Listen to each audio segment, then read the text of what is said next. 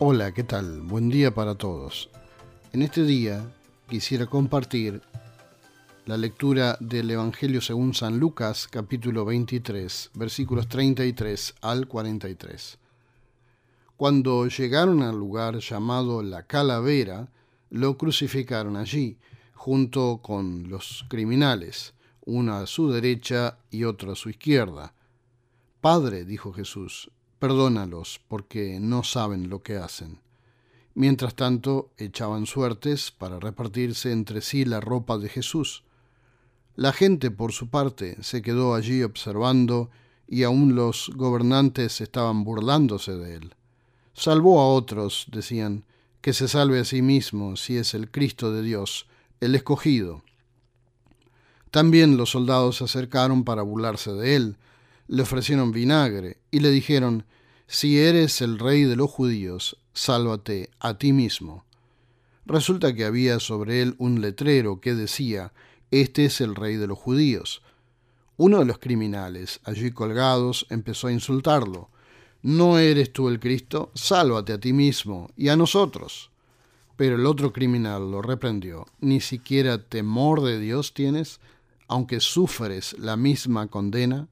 En nuestro caso, el castigo es justo, por sufrimos lo que merecen nuestros delitos. Este, en cambio, no ha hecho nada malo. Luego dijo, Jesús, acuérdate de mí cuando vengas en tu reino. Te aseguro que hoy estarás conmigo en el paraíso, le contestó Jesús. Con esta pregunta quiero comenzar el mensaje para el día de hoy. ¿Qué harías a partir de ahora si supieras que el Señor viene a buscarte mañana. Quizás puedas pensar sobre esto ahora. Al final volveremos sobre esta respuesta. Hoy es el último domingo del año de la Iglesia. Debido a su calidad de último, predicamos acerca del fin, de las cosas finales, del juicio, de los tiempos que vendrán después de la muerte para creyentes y no creyentes en el día de hoy mencionamos a los hermanos y hermanas fallecidos en este año de la Iglesia que concluye hoy. Este domingo también es llamado el Domingo de la Eternidad, o es celebrado también como el Domingo de los Muertos en otras iglesias.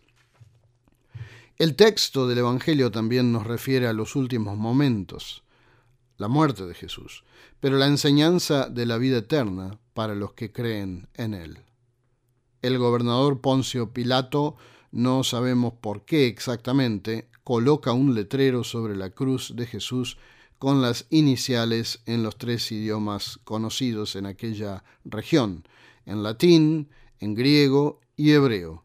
En latín, Inri, Jesus Nazarenus, Rex Judaeorum, conocemos esta frase. Jesús el Nazareno, rey de los judíos. En este caso, al ser Jesús una personalidad conocida, se coloca allí su designación. Puede haber sido una burla de Pilato también, aunque también puede haber sido una burla a las mismas autoridades judías que presionaron a Pilato a condenar a muerte a un inocente. Sin querer, esto hizo que se colocara sobre la cruz de Jesús el título que en verdad le corresponde, Jesús el Rey de los Judíos en el sentido de Mesías, Cristo, el enviado y escogido de Dios para el pueblo de Israel, y luego lo sería para toda la humanidad. El sentido de recordar hoy que Jesús también es rey es sinónimo de poder absoluto, de autoridad absoluta y de reconocimiento de su condición real o divina. Cada detalle en la vida de Jesús tuvo una razón y un sentido en los términos de Dios. Todo esto fue puesto por escrito en los Evangelios. Nosotros también queremos reflexionar acerca de lo que significa que Jesús sea Rey. Que Jesús sea Rey para nosotros cristianos, personas del siglo XXI, significa que Él es nuestra autoridad suprema. Significa que reconocemos que Él es el enviado de Dios al mundo, para salvarnos y darnos la vida eterna. Significa que creemos en su divinidad, es decir, que reconocemos que Él es el Hijo de Dios, no un mero maestro sabio más del mundo, como muchos afirman, Él es más, Él es Dios. ¿De dónde sabemos todo esto? Gracias al libro que llamamos la Biblia, donde está asentada la palabra de Dios y la experiencia de los que creyeron, especialmente en estos dos últimos milenios. Eso es lo que hacemos cada vez que nos hacemos el tiempo, cada domingo, para ir a la iglesia. Queremos ir a honrar al Rey, a aquel que decimos creer, adorar y obedecer como corresponde a todo rey. Muchas veces lo llamamos a Dios nuestro amigo, hay muchos himnos y canciones al respecto, nuestro Padre, y apreciamos su amor y cercanía. Decimos que queremos tener una relación de hijos con Él y ya no más de extraños o esclavos, como se menciona también en la Biblia, pero no queremos tampoco olvidar su categoría real. Y por lo tanto es que queremos obedecer su palabra y honrarlo con nuestra adoración. Ustedes pueden observar dos tipos de conducta en los dos hombres que habían sido crucificados al lado de Jesús. A uno no le interesa Jesús, no cree en él, o no puede creer. Se burla de él. No eres tú el Cristo, sálvate a ti mismo y a nosotros. De la misma manera que la mayoría de los espectadores de la crucifixión se mofaban de él. Era uno más del público pero aún peor, porque se burlaba en medio de su propio sufrimiento en la cruz. Esto no es muy distinto de todos los que no pueden creer en Cristo en nuestra sociedad. Y muchos, aun pasando por situaciones difíciles, le siguen echando la culpa a Dios por sus sufrimientos. Uno de ellos se burló de Jesús y de quién era él, pero el otro creyó. Nada diferente de lo que vemos en nuestra sociedad actual. Ni siquiera temor de Dios tienes, aunque sufres la misma condena. En nuestro caso el castigo es justo, pues sufrimos lo que merecen nuestros delitos. Este, en cambio, no ha hecho nada malo. Este otro también está sufriendo, el otro hombre, pero tiene otra actitud. Esa actitud es la que muestra el amor que se le tiene a Jesús aún en medio del dolor, decide creer en Él y reverenciarlo con sus palabras.